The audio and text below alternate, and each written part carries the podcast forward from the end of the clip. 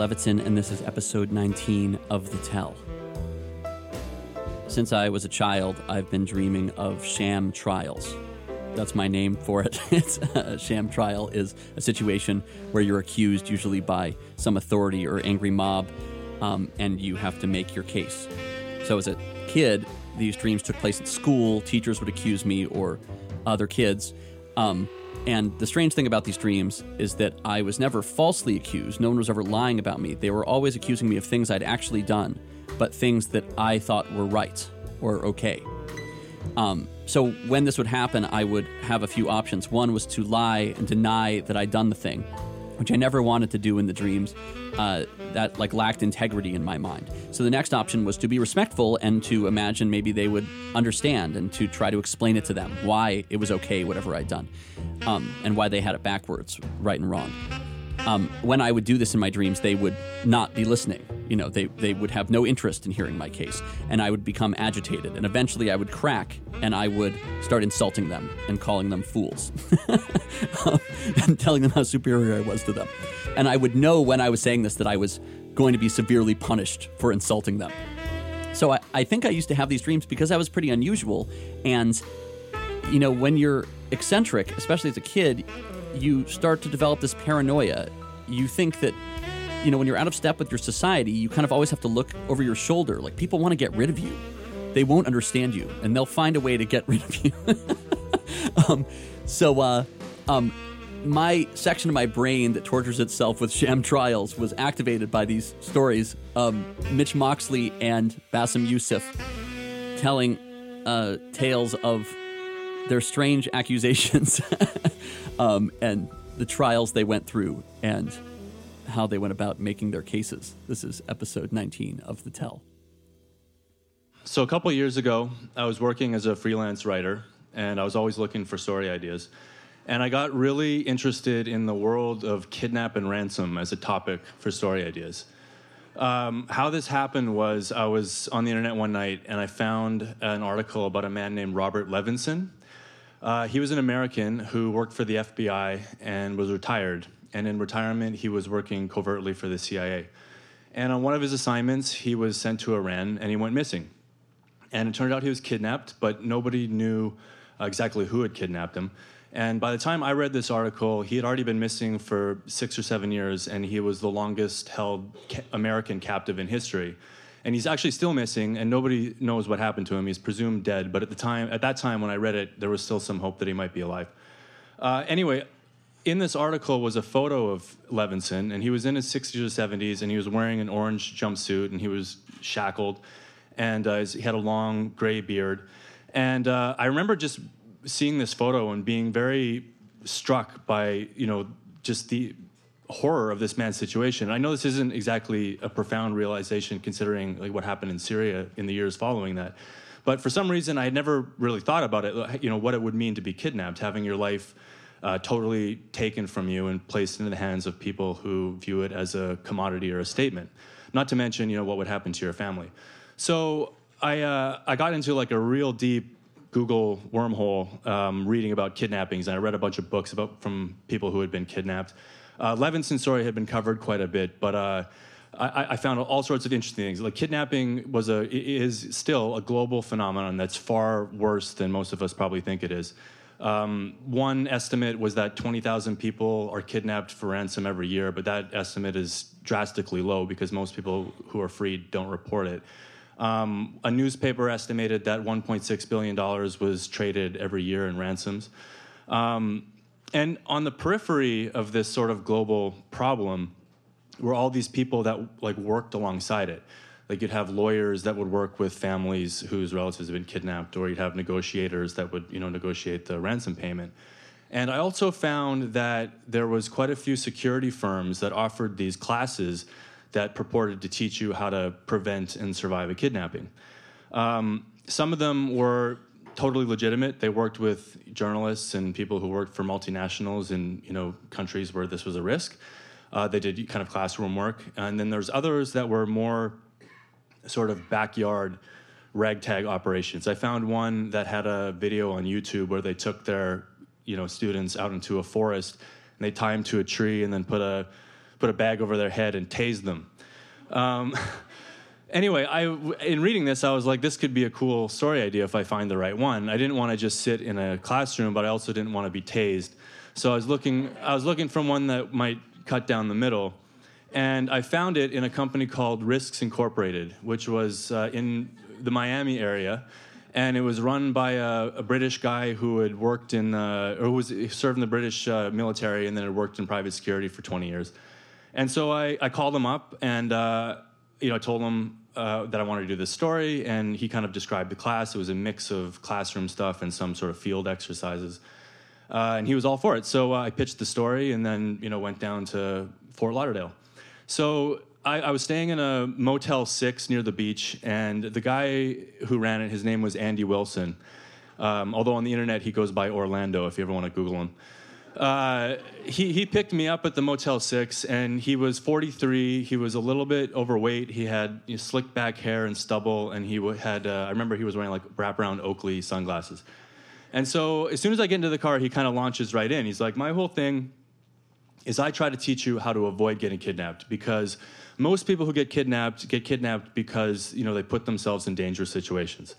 And he, his philosophy was that basically, once you've been kidnapped, there's no way of really preparing for it because you know your ha- your life is in the hands of criminals or terrorists.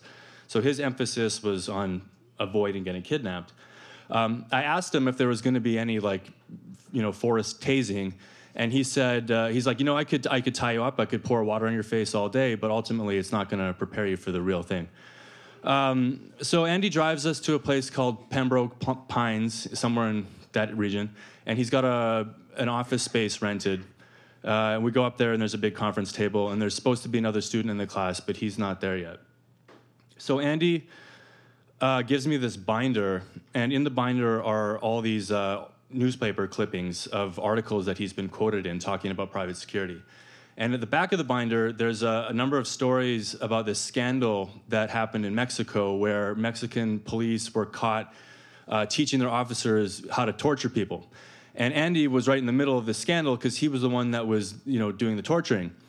Um, but he, he tells me, you know, CNN and BBC had written about this, and he tells me, he's like, no, they got all wrong. I wasn't teaching them how to torture. I was torturing them so that they would know what it's like, you know, because if I can break you with water, like, what do you think the cartel's going to do with you? So around this time, the second student arrives, and for the purposes of the story, I'll call him Tommy. Uh, he was a really thin guy from Tampa. He had driven there that morning. Um, he was wearing a, like a pastel pink polo shirt, and you could smell his cologne like from across the conference table. And as soon as he gets into the room, he reaches into his pockets and he starts pulling out these knives. He's got like a knife on his ankle, and he uh, he says he's got a gun in his glove box. Uh, he told us that he set off a GPS flare when he arrived, just in case something happened.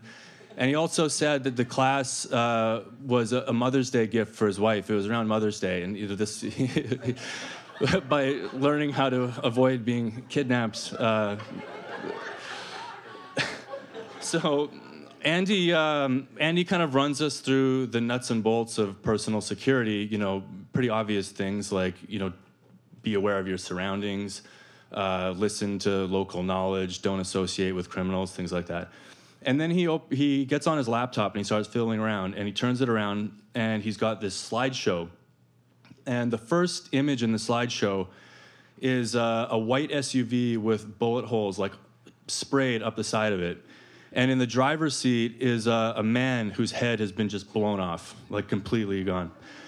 And then he clicks, and there's like a picture of a severed hand. He clicks again, and there's a head with bulging eyes, like a severed head. Uh, and this goes on and on and on. Like I'm, I'm not kidding. For there's dozens of these that he's showing us to the point where you know I was getting queasy. Like it was really horrific shit, obviously. And uh, so I was, I'm like, Andy, what's the point of this? You know, why are you showing this to us? He's like, I'm trying to teach you. I'm trying to scare you, basically. He's like, I'm trying to emphasize that you know this isn't a game. This this is what could happen to you should you get kidnapped. So after that, we uh, we have our first exercise of the class, um, which is at a mall somewhere on the other side of Fort Lauderdale. And Andy drives ahead, and Tommy and I go in his car. And in Tommy's car, it's just strewn with shit. Like there's papers everywhere, there's McDonald's bags everywhere. And uh, he starts going into it. He's like, you know, I, I work in uh, real estate, so if uh, I go and pick up five, six checks, you know, I'm a target. And he notices that I'm seeing all this crap in his car. He's like, this is a deterrent. He's like, if people come in here and they see all this stuff, they're gonna think this guy's got nothing. He's got nothing. He's not worth it. He's not worth kidnapping. So um, we get to the mall and uh, we meet Andy in a J.C. Penney, and the exercise is going to be we're supposed to follow Andy through the mall uh, to get into the minds of the kidnappers. That that was the the logic of it. And so Andy takes off, and as soon as he leaves, Tommy and I are walking through the J.C. Penney, and this woman comes up to me, and she's like, "Michael, Michael, it's you, it's you." And I'm like, I, I, don't know what you're talking about. I'm not Michael." And she's like, "Michael, Michael, it's you." I'm like, "No, I'm, I'm Mitch. I'm not Michael." And I'm like, "Is Andy like what the fuck is going on here? Did Andy send this woman to like intercept us so that we would you know be confused or something?" Anyway, so I eventually shoo her off, and we start walking through the mall and it was kind of crazy because like you know after that especially like my senses were really heightened and I kept wondering, do people know what we're doing? Is Andy spying on us? Do the security guards know what we're doing? And so, as we're walking through the mall, at one point we kind of happen upon Andy. And well, first of all, we're walking through the mall, and Tommy right away is acting super suspicious. He, as soon as we're walking, he grabs my hand and starts swinging it like we're, you know, a couple strolling through the mall. And then we come across Andy, and Tommy like jumps into this shoe store, and he picks up a pair of New Balance. And he's like, "Do you like these shoes? Do you like?" He's trying to act like inconspicuous by being more conspicuous. You know, he's like, "Do you like these shoes? I really like these shoes. Should I buy them?" And then uh, we continue on, and then eventually Tommy's like, "I got to go get some cheesecake for my wife for later because uh, I'm treating her for dinner." So he splits for for a minute, go gets cheesecake and then comes back and it's time for him to go. So he goes up. We, we eventually we find Andy and Tommy goes up from behind and, and grabs him. He's like, "Gotcha!" And then Andy Andy berates him and calls him a fucking moron and says he's defeating the whole purpose of the exercise. So that was day one of the class. On uh, the second day, we met at a at a martial arts studio uh, for the self defense portion of the class. And uh, Andy arrives carrying this big duffel bag and he unzips it and dumps out like a hundred knives of different sizes and brass knuckles, and he's like showing me all these knives. He's like, he, he opens this one knife. He's like, if you put this in somebody's neck, it's good night Vienna. He says. So, Tommy eventually arrives, and his uh, he's pale and he's sweating and he's got he's got bloodshot eyes. And he tells us that the night before he uh, he didn't sleep. He said he stayed up all night drinking a bottle of vodka and surfing the internet because he wanted to recreate the sort of heightened sensation of a kidnapping. And then he looks at me and he's like, You. He's like, I looked you up last night. He's like, I know what you're up to. He's like, I want you to forget my face, forget my name, forget you ever met me. I don't want to be in your article. So then he sits down and there's a kettlebell on the ground and he picks it up and hoists it over his shoulder and he's got a gun in his waistband. And so I mean, I was a little bit nervous, obviously. And uh, when I had a moment, I took Andy aside. I'm like, Andy, I'm a little bit freaked out here. You know, Tommy comes in, he's been drinking all night. He's got a gun in his pants. He's accusing me of something. And he's like, don't worry, I'll take care of it. So he goes and talks to him and comes back a few minutes later. He's like, totally fine. Just change his name in the article, don't worry. And then Tommy comes up to me a little bit later and he's like, I'm really sorry about earlier, you know? He's like, I just have a really hard time meeting people and I really wanted you to like me. Poor guy.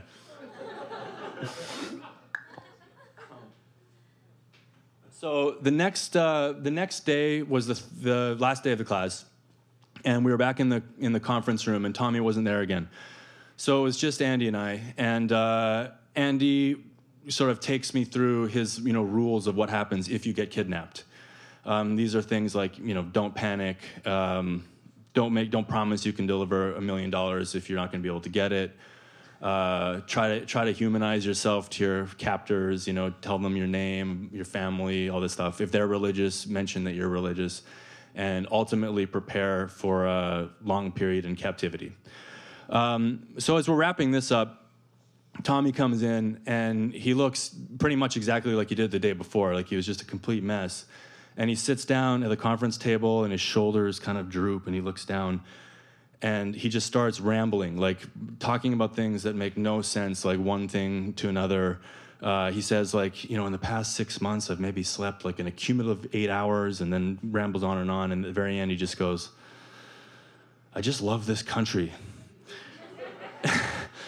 And then he gets up and shakes our hands and leaves. He's like, "I got to go back to Tampa." So he leaves, and Andy and I sit there for a minute in awkward silence. And he goes, and Andy goes, uh, "He's like, he's a nice guy, but you get a lot of that in Florida."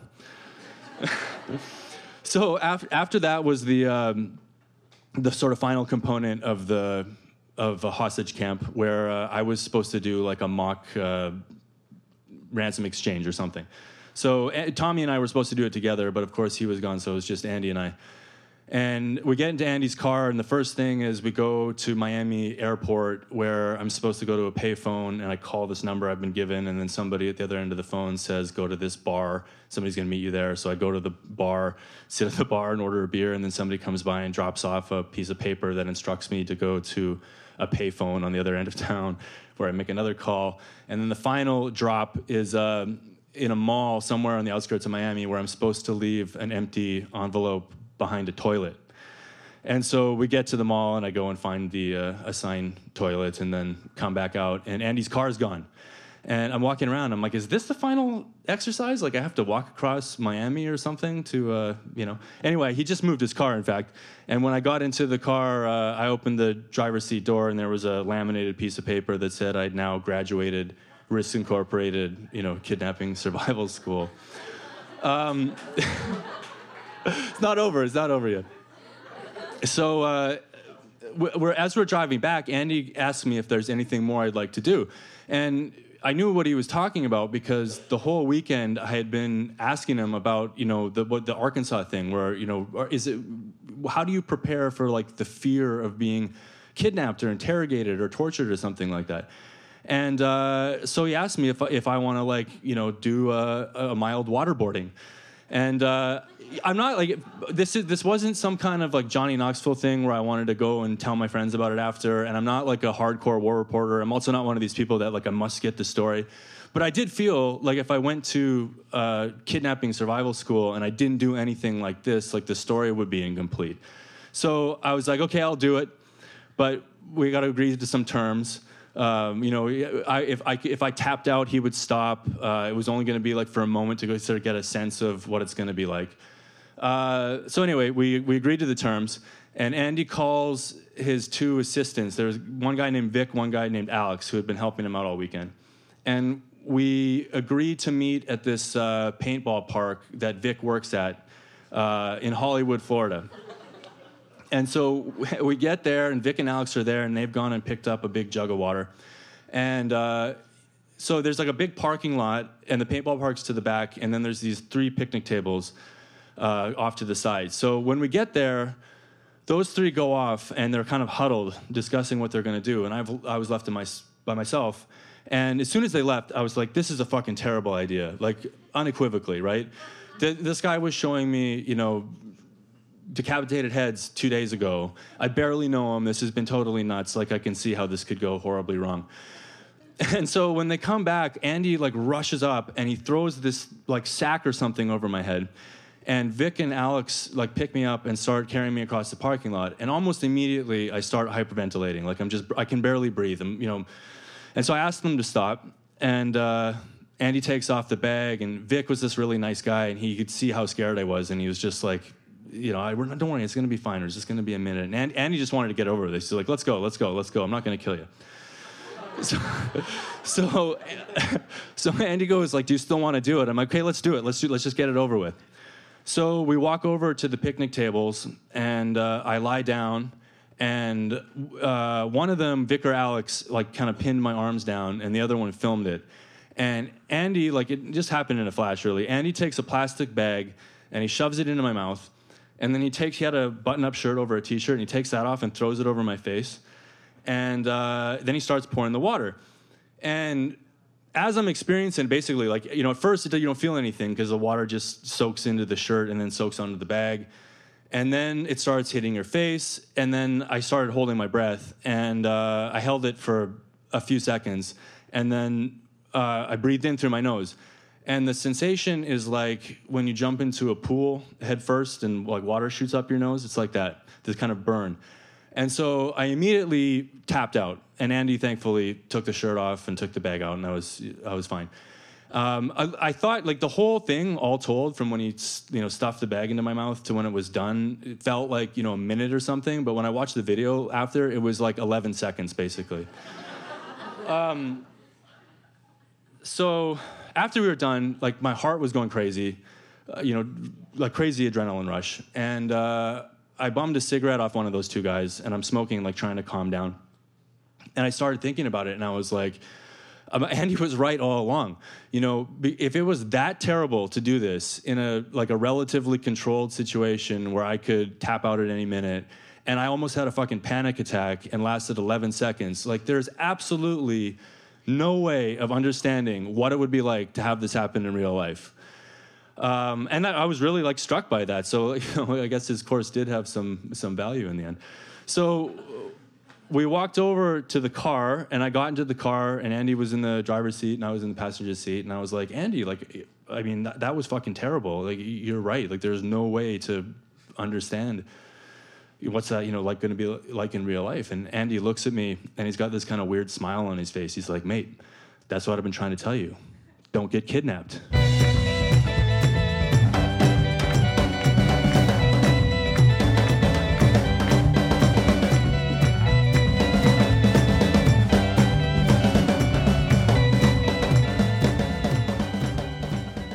I was a, a, heart surgeon in Egypt for 19 years. I studied and uh, worked as a heart surgeon. And uh, like many people in the Middle East, you choose your career because you want to please your parents. Uh, of course, my mom did not uh, force me into it. She just suggested it a lot all the time. And, uh, and this is the thing about uh, Egypt and the Middle East. You, you're only allowed to be one of three things uh, a doctor, an engineer, or a disappointment. Uh, pretty much like when if you are like Jewish, you're allowed to be a lawyer, an accountant, a disappointment, a bigger disappointment. So that's that's basically a lot of similarities between uh, our sides of the family. And uh, what happened was. Uh, I was 2010. Uh, I got accepted to start a, a, a pediatric heart surgery fellowship uh, in the greatest city in the world, Cleveland, and. Um, uh, I, I, really couldn't wait until I leave Egypt. And nothing can tell you how desperate I was to leave Egypt, like being excited to go to Cleveland. And, uh, and, uh, and, and the thing is, uh, uh, this, thank you. And uh, 2011, something happened. The Arab Spring, later what was known as the Arab clusterfuck, and but at that time there, there, there, there was hope. And I, uh, uh, I like many people, you know, kind of rooted for the revolution. But the, you realize uh, during the revolution that there were actually two realities happening the, the reality in, in, in, what was happening in real life and the reality that was happening in the state run media. So, in real life, there were people who were revolting, who were protesting uh, to get rid of our uh, dictator who was in office in, for 30 years. 30 years is also known in the Middle East as a very short first term. And And the thing is, uh, what happened that it, it, there was another reality that was happening on television, the state-run media, because they were uh, spreading all kinds of rumors and and and uh, and conspiracy theories and fake news. So can, you can imagine our state media as Fox News on steroids, cocaine, and ecstasy. And it's kind of like if you have a, a stupidity scale from one to Sean Hannity, they were Fox and Friends. It's like it was. And uh, and and and the thing is they, they, it, they were like spreading things like, oh, this is no revolution. This was a conspiracy, a conspiracy that was carried out by the CIA, Mossad, Iran, Hezbollah, Hamas together. we brought world peace together. And, um, and, and, and that kind of prompted me to do something about it because uh, I was kind of waiting for the papers to arrive from Cleveland. So I was, you know, I was doing nothing. So I started to do these YouTube videos. You know, I was uh, I was always uh, mesmerized by Jon Stewart. I always watched Jon Stewart all my life. So I said like I'm gonna do uh, Jon Stewart like uh, uh, YouTube videos. And I thought like I might get maybe I'll get like 10,000 views. And in a, in a few weeks I got five million views. And I know that five, but, but that's not the story. Like wait wait. and the thing is like and I know like now your dog can get 5 million views, but at that time, 2011, that was a big thing in Egypt, you know. and uh, and and and and suddenly every single network in the Middle East wanted me on its platform, and I had uh, I was offered a TV show, which later actually became the biggest TV show in history in the Middle East, and I was called the Jon Stewart of Egypt, and I had 40 million people watching each episode. And I remember that the day that I was signing the um, the contract for the TV deal, the papers came from Cleveland. And I had a choice to make. I, I should continue to, you know, should I pursue the life I always I don't I don't know if I wanted it, but like you know, I was like prepared for you know to fix people's heart and to save lives, or should I pursue a life of empty fame and money? I fucking chose the money, and I said, "Fuck Cleveland," you know. And by the way, "fuck Cleveland" is what LeBron James says every 30 years. So he says right, and so. Uh, so uh, I, I, I had the show, and, and, and, and the thing is, it, it, my mom was was kind of horrified because this like concerned Middle Eastern mom, you know, like, yeah, what, what? You gonna leave medicine? You do comedy? I know she sounds like a Jewish mother too. And I, the thing is, like everything that I had to do, I had like I was I, I, was always follow what was imposed on me, you know, like the medicine, the career. So fast forward a year after the first season, I went actually and I met Jon Stewart and I was on his show. I, I was on his show a few times, and a year later he came to my show in Cairo he was actually in Cairo, like that. Like I hosted him, and that was like the the, the, the highest point of that career. Uh, but the thing is, that was the good side of the story. The bad side of the story is that the, with the rise of the show, there was also the rise of the Islamist, uh, the Muslim Brotherhood, that came to power in, in, the, in Egypt. And uh, they didn't like me a lot uh, because, you know, how dare you make fun of religious leaders? Uh, you're making fun of Islam. It's like, how dare you kneel to the flag? You are disrespecting our country. It's the same thing. And um, I uh, continued making fun of them. And uh, I found that there was a warrant for my arrest. And uh, I was actually. Uh, I had to turn myself in, and I uh, I went there, and I was interrogated for uh, six hours uh, in an interrogation room by, by the general prosecutor and prosecutor prose- I always like get English is my second language, but in Egypt, prosecutor, prosecutor, same thing. So. Um, I, and, and, I, and I was there and I was interrogated for, for, for, for six hours and people uh, asked me what, what were they asking you about? And I said like they said like when I sat down they said like we're gonna ask you to explain your jokes. I said what? Uh, is this my torture? Or are you just stupid but the funny thing about that interrogation, I mean, I know it doesn't sound funny, but there was a funny part is that they said, uh, uh, We recorded your episodes and we're going to play it for you. So to see if the accusations stick. I was accused of four accusations. I was accused of uh, insulting Islam, insulting the president, spreading false rumors, and uh, disrupting the fabric of society, whatever the fuck that means. And uh, and and and uh, uh, uh, the beginning there is like we are going to play your uh, your episodes for you, and they they got the episodes played on on CDs, you know, not even decent DVDs. They burn it on fucking CDs, uh, and I was we we are really stuck in the 90s, and uh, and and and they they they said that we're gonna play it for you, and you can comment, and we're gonna pause it, and you can comment on the jokes, and so but that actually that never happened because like surprise they tried to play it on this desktop computer uh, using a, a, Windows 95 operating system uh, because we are fucking stuck in the 90s. And, and, and they were like doing it, and I was just like sitting there waiting for them to play it for like 20 minutes and nothing was happening. And, and then, you know, I, I, I know a little bit about computers, so I attempted to help them to play the evidence against me.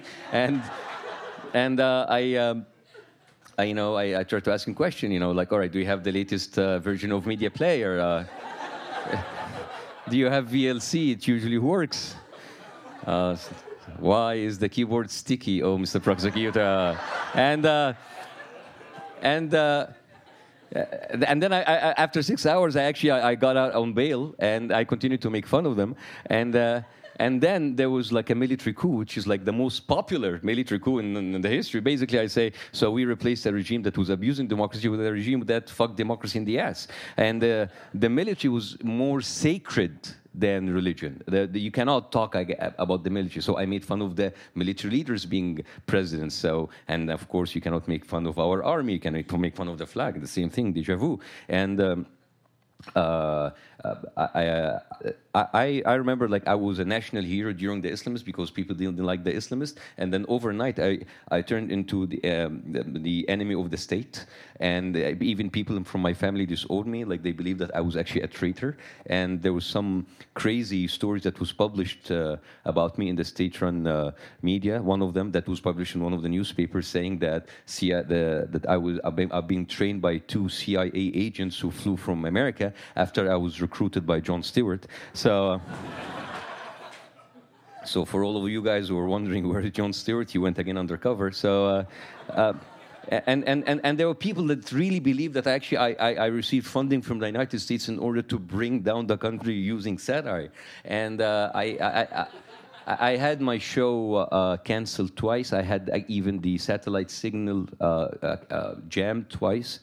And I, I, I had to uh, escape. I, uh, 2014, November 2014, they were coming for me, and I actually had to escape. So basically, I escaped a dictatorship, and I came here just in time as you guys starting your own. Congrats. Um, fuck my life. Um, uh, so. Uh, yeah, uh, so I, am I'm, now I'm here. Uh, I, I live in Los Angeles, and um, I, I I'm trying to make it here. So it's it's it's this is like a, was a bizarre journey for me because. Um, seven years ago, I, I shifted careers to something I have never been trained for. I was 19 years. I was in a, in a, in a, in a career that I hated, but at least I knew how to fucking operate on someone's heart. Uh, and then suddenly I am doing uh, satire and I am doing TV shows, and I don't know why. Why is it me? It was I don't know. if it Was it chance? Uh, was I lucky? I don't know.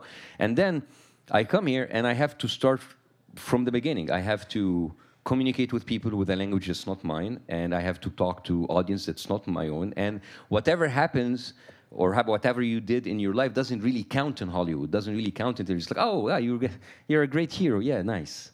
You know, it's just like it, it, it, you don't care. It's like you go in and you meet the executives. Ah, great story. Yeah, it's like when if somebody comes here to you and said like, yeah, I'm from Djibouti. We had I was a great hero in Djibouti. It's like, where the fuck is Djibouti?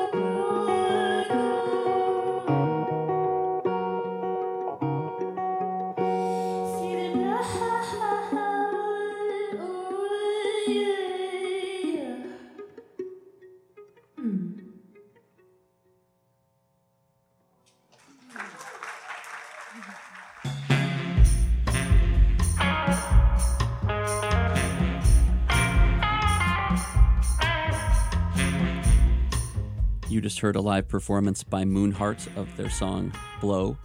And before that, you heard stories from Mitch Moxley and Bassem Youssef. Um, playing below me right now uh, is another version of the Tell theme song, written by a fool. This one, uh, in a minute, we're going to hear Dina Rudin singing it. Um, but in this all star band we put together, it's Chris Egan on drums, Ian Underwood on bass, I'm playing electric guitar, um, and Matt Bauder is on horns.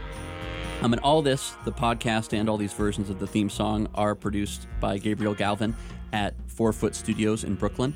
Um, if you want to find out anything else Tell related, go to thetellstories.com. Try to come see the live series at the Jane Hotel in New York. Um, otherwise, that's it. This is episode 19 of The Tell. Baby,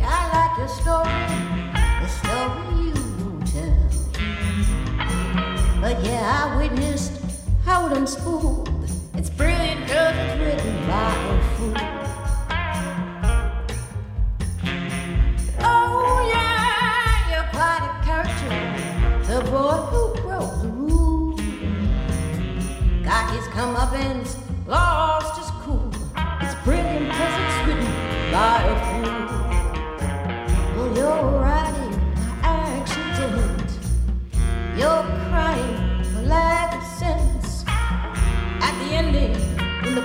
Spent, you're the only one who won't understand just what it meant. Oh yeah, tearjerker from certain points of view. Teach us a lesson. They should read it in school. It's brilliant because it's written by